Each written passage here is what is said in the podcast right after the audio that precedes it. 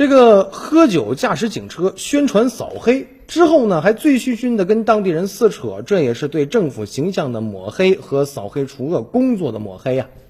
近日，一段司法警车被民众阻拦，涉事人员当街撕扯冲突的视频在网络上热传。据媒体报道，这个视频发生在宝鸡市金台区，涉事者是中山东路街道办党工委书记，叫李某。那么事发当天呢，他和街道办的司法所干部王某呢，对辖区金台村扫黑除恶整治安点呢，开展了一个宣传巡逻。途中呢，与一辆面包车驾驶人发生了纠纷，当地警方初步确认李某涉嫌酒驾，案件还在进一步调查。目前，李某已经被免去了党内所有的职务。那么，街道办书记。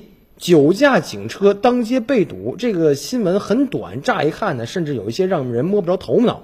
但是其中蕴含的信息量确实不小。第一点呢，就是涉事街道办党工委书记与司法干部醉酒驾车，还是警车，一身酒味儿，开展扫黑除恶宣传巡逻。其二是书记不是警务人员，却与司这这个私家车发生纠纷以后啊，下车收走了对方的驾照。一身酒味儿驾车去辖区内扫黑除恶、治安点开展巡逻宣传。那么涉事的党工委书记与司法干部没有觉得这是另外一种黑吗？这里所说的黑啊，不是黑恶之黑，而是指的是政府形象扫黑除恶工作的抹黑。